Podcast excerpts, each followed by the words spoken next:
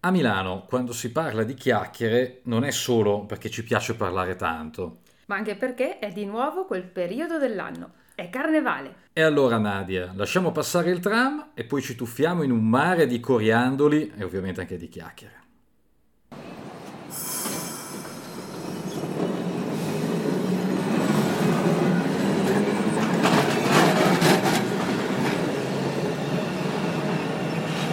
In giro per Milano, storie, personaggi, atmosfere della nostra città, con Nadia Gobbi e Federico Casotti.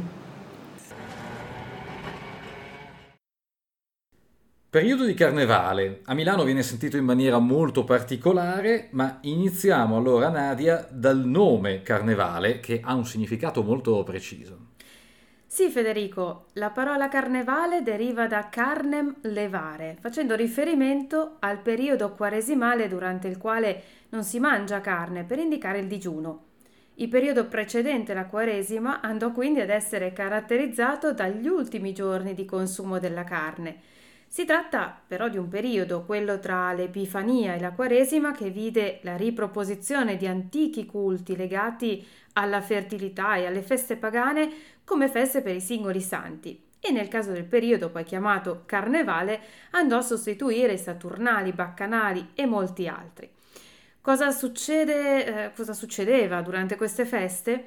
Beh, si stravolgeva l'ordine, le regole sociali, eh, per poi tornare all'ordine. Questa era una tradizione che avveniva con l'elezione di un nuovo capo, una nuova divinità vestita di rosso, il colore tradizionale del potere, e con una maschera buffa relativa alla fertilità.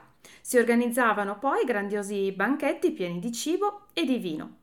Terminati i festeggiamenti si tornava alla tranquillità precedente con la cattura di quel nuovo capo o divinità. Il periodo può quindi essere più o meno eh, lungo, ma generalmente nel rito romano il culmine si ha con il martedì grasso, per poi far iniziare la Quaresima il mercoledì chiamato mercoledì delle ceneri.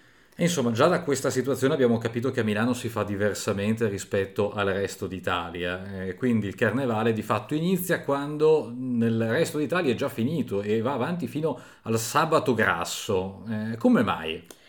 Eh, perché a Milano si segue il rito ambrosiano, un insieme di tradizioni stratificate a partire da Sant'Ambrogio, da cui il nome. Ci sono quindi differenze per la liturgia, i paramenti, gli oggetti liturgici come gli ostensori e anche il calendario liturgico segue date diverse, sia per l'avvento, più lungo di due settimane rispetto al rito romano, che per la quaresima, più breve di quattro giorni. Per quanto riguarda il carnevale ambrosiano, il culmine si ha nel sabato grasso per poi celebrare la domenica delle ceneri, quindi rispetto al rito romano che si ferma al martedì grasso, si parla proprio di carnevalone per quanto riguarda appunto il carnevale di Milano, carnevale ambrosiano. Da cosa deriva questo slittamento? Eh, questo è più difficile da sapere. Secondo alcuni, dal fatto che un anno il vescovo Ambrogio era partito per un pellegrinaggio, ma aveva fatto sapere che sarebbe tornato in tempo per concludere il carnevale. Subì però un ritardo a causa di alcuni contrattempi e i cittadini decisero di aspettarlo, posticipando la Quaresima. Secondo altre versioni, invece, Ambrogio ottenne una dispensa dal Papa per posticipare la Quaresima in quanto la città era stata duramente colpita dalla peste e la popolazione era già così stremata dalla quarantena appena conclusa che non avrebbe potuto sopravvivere al nuovo periodo di digiuno. Volete una spiegazione più scientifica? Ebbene, se la Quaresima iniziasse di mercoledì, i giorni di digiuno sarebbero proprio 40, ma calcolando anche le domeniche, che però nel rito romano sono giorni in cui non digiunare. Nel rito ambrosiano si decise così di considerare 40 giorni effettivi di digiuno, quindi il carnevale dura sì di più, per questo appunto chiamato carnevalone, ma proprio considerando i 40 giorni di eh, digiuno. Ovviamente il carnevale ambrosiano ha le sue tradizioni, i suoi riti e anche le sue maschere che lo rendono molto particolare caratteristico e in uh, un aggettivo molto milanese. Assolutamente sì, eh, di fatto il carnevale ambrosiano si caratterizza soprattutto per il grande corteo storico del sabato grasso che va in scena con figure tradizionali Tra queste non possono mancare, anzi in genere aprono proprio il corteo, eh, le due maschere più famose, il Meneghino e la Cecca. Il Meneghino, diminutivo di Domenico, era il servo che veniva affittato solo la domenica da chi era nobile ma non molto ricco. Aveva il compito di accompagnare il padrone per la città, aprirgli lo sportello della carrozza, aveva anche il compito di maggiordomo e acconciatore, da cui anche il cognome Pecenna, che significa proprio pettine. Non ha una maschera, quindi ha volto scoperto e eh, è però riconoscibile per le calze a righe bianche e rosse, le scarpe nere con fibbia dorata, i pantaloni e la giacca verde con orlo, fodera e bottoni rossi, il panciotto a fiori con sempre orli rossi, camicia bianca, parrucca con un codino all'insù e il cappello a tricorno verde con orlo rosso. È scaltro, deride i nobili che serve, non sta mai con le mani in mano ed è molto generoso. Ama la buona tavola, ama Milano e le sue tradizioni, commuovendosi al sol sentire nominare il Duomo o magari davanti a una fetta di panettone. L'origine di questa maschera è incerta, ma fu introdotta nel mondo teatrale da Carlo Maria Maggi nel XVII secolo, anche se la popolarità come censore di nobili e clero la si deve soprattutto a Carlo Porta. Diventò ben presto il simbolo dei milanesi per il suo coraggio e l'eroismo, soprattutto durante le cinque giornate, quando alcune riproduzioni satiriche rappresentarono il Meneghino mentre tira il collo all'aquila austriaca. Ma Meneghino è anche diventato il termine per indicare gli elettrotreni della metropolitana di nuova generazione, l'abbreviazione MNG costruiti tra il 2008 e il 2010, da cui appunto il soprannome di Meneghino. Meneghino però è sempre accompagnato dalla cecca Francesca, sua moglie, sempre sorridente, sa sempre arrangiarsi per procurare al marito ciò che i suoi padroni vogliono. Anche lei ha volto scoperto. Indossa un corsetto nero in velluto, bottoni d'oro, pizzi bianchi, una gonna verde con orlo rosso, un grembiule bianco con palline, calze azzurre, zoccoli in legno. Sulle spalle porta uno scialletto di tulle, mentre sulla testa ha la tipica coroncina di tradizione brianzola, la cosiddetta guazza. I suoi abiti spesso sono arricchiti da fronzoli, nastri e guarnizioni, bilinghit in dialetto milanese, che la fecero proprio soprannominare la cecca dei bilinghit. È con Meneghino la rappresentazione dei milanesi che con fantasia, buona volontà, sacrificio e abilità riescono sempre a risolvere i propri problemi. Meneghino e la Cecca sono le due figure più famose, più caratteristiche del carnevale milanese, ma non sono le uniche. Ci sono anche una serie di eh, figure minori con eh, storie però e caratteristiche estremamente simpatiche. Una di queste, eh, che già dal nome non passa inosservata, è quella di Beltran de Gaggian. Sì, un servitore sempliciotto, buono, un po' tonto, che eh, precedette la figura del Meneghino. Passò ad indicare le persone non troppo astute, ma che volevano mostrarsi più signori degli altri.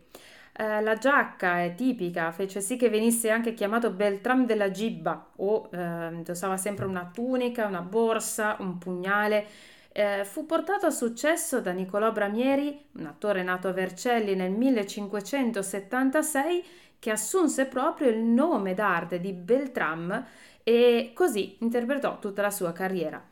Generalmente eh, lo si riconosce perché è vestito con scarpe in pelle, pantaloni azzurri, una giacca azzurra dalla quale escono il colletto e i polsini bianchi, un mantello marrone, una cintura gialla, una maschera marrone. Sarebbe un po' il fratello del bergamasco Brighella, secondo alcuni.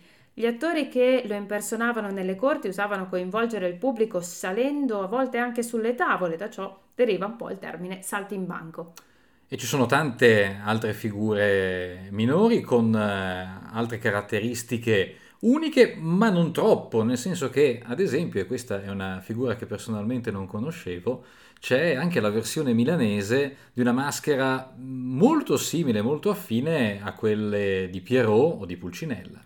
Eh sì, eh, la POF eh, deriva il suo nome dal largo cappello floscio chiamato la puff, da cui appunto il nome, ed è vestito di bianco. Eh, ha certo questo grande cappello un po' floscio che lo caratterizza e forse il nome ha origini onomatopeiche.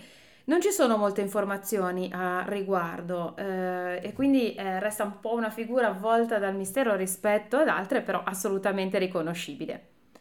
Non manca poi generalmente anche la figura di eh, Bosino, Barba Pedana, il cantastorie che eh, indossava una cappa e un cappello a cilindro. È un nome anche qui eh, un po' onomatopeico, dalla cui origine non esistono dei riscontri certi, ma eh, questo, questa figura è davvero particolare perché eh, è nata nel XVII secolo sicuramente, forse anche prima, e eh, deriva un po' dal il suo nome dal K, dal cappello a cilindro che indossava che quindi eh, lo rendeva anche qui ancora una volta una figura straordinariamente nota. Anche in questo caso eh, diventò il nome d'arte di eh, un attore, Enrico Molaschi, nato a Milano il 1 gennaio del 1823 e morto sempre a Milano il 26 ottobre del 1911. Famosissimo cantastorie, si esibiva con la sua chitarra tra osterie lungo le strade. Fu invitato anche alla Villa Reale di Monza per suonare davanti alla regina Margherita e la sua chitarra è conservata nel Museo degli strumenti musicali al Castello Sforzesco di Milano. Il corteo del Carnevalone poi eh, anche araldi, personaggi storici come Leonardo da Vinci, Ludovico eh, il Moro, sbandieratori, araldi, cortigiani che lo rendono eh, proprio colorito e davvero molto particolare. Non mancano neanche le decorazioni di carnevale, ovviamente. Esattamente, perché ci sono le stelle filanti, ci sono soprattutto i coriandoli. Eh, I coriandoli che nella accezione dei eh, pallini di carta, no? dei pezzettini di carta, eh, anche se non tutti lo sanno, hanno un'origine assolutamente milanese. Eh sì, si devono ad Enrico Mangili di Crescenzago, il quartiere eh, ai tempi non era ancora inglobato nel comune di Milano. Eh, Enrico Mangili era proprietario di una stamperia di tessuti nel complesso di Villa Lecchi. Nel 1875 ebbe una geniale idea Visto che i fogli usati come lettiere per i bachi da seta venivano bucati generando dei pezzi di scarto a forma di dischetti tondi, Mangili iniziò a commercializzarli in occasione del carnevale, al posto dei tradizionali confetti. Secondo altre versioni, però, anche a Trieste parrebbero nati i coriandoli, ma nel 1876, quando il quattordicenne Ettore Fender aveva ritagliato dei triangolini di carta colorata non avendo soldi per comprare i confetti di gesso in uso allora. Fu lui stesso a raccontare di questa invenzione nel 1957 in un'intervista a Radio Rai, sottolineando come le dame non fossero piaciuti perché si ingarbugliavano nelle complesse acconciature. Sempre secondo il suo racconto, la vicenda si concluse con il sequestro della busta di coriandoli da parte della gendarmeria austro-ungarica. La questione sulla paternità dei coriandoli è secolare, ma indipendentemente dal nome del vero inventore, l'introduzione dei coriandoli ebbe da subito particolare successo, tanto da espandersi anche in Europa molto velocemente, sostituendo così definitivamente i confetti, quelli, quelli veri, eh, dolci che venivano appunto lanciati eh, nei cortei, nei festeggiamenti, e i gessetti, i confetti di gesso. Confetti è anche la parola con cui sono noti i coriandoli nelle altre lingue. Deriverebbe da confectum, confezionato, preparato, eh, perché si usava infatti in occasione di importanti feste lanciare dei piccoli dolci o semi di coriandolo o dischetti sottilissimi di gesso fino alla comparsa dei coriandoli come li intendiamo oggi. E ci siamo tenuti il dolce alla fine, nel vero senso della parola, perché vi avevamo già un po' solleticato all'inizio menzionando le chiacchiere, ma non ci sono solo le chiacchiere come dolci particolari tipici milanesi eh, per il periodo di carnevale. Quindi Nadia, facci venire un po' l'acquolina in bocca. Beh, certo, le chiacchiere sono sicuramente quelle più note, quindi farina, zucchero, uova, burro con l'aggiunta di un elemento alcolico come acquavite, vin santo, sambuca o altro e vengono realizzate delle strisce, eh, poi annodate o meno a seconda delle tradizioni, quindi fritte o cotte al forno per renderle un po' più leggere. Sono diffuse in realtà in tutta Italia, anche se con un'incredibile varietà di nomi come bugie, crostoli, frappe, gale e hanno origine dai dolci fritti nel grasso, i frittiglia, da cui frittelle, che si usavano nell'antica Roma proprio in questo periodo. Sembra però che il termine chiacchiera eh, sia proprio lombardo e sia dato dal fatto che spuntavano ovunque proprio come i pettegolezzi, le chiacchiere appunto. Con lo stesso impasto delle chiacchiere si possono però anche creare i tortelli milanesi, piccole palline che vengono immerse nell'olio bollente e che durante la cottura aumentano di volume restando cavi all'interno.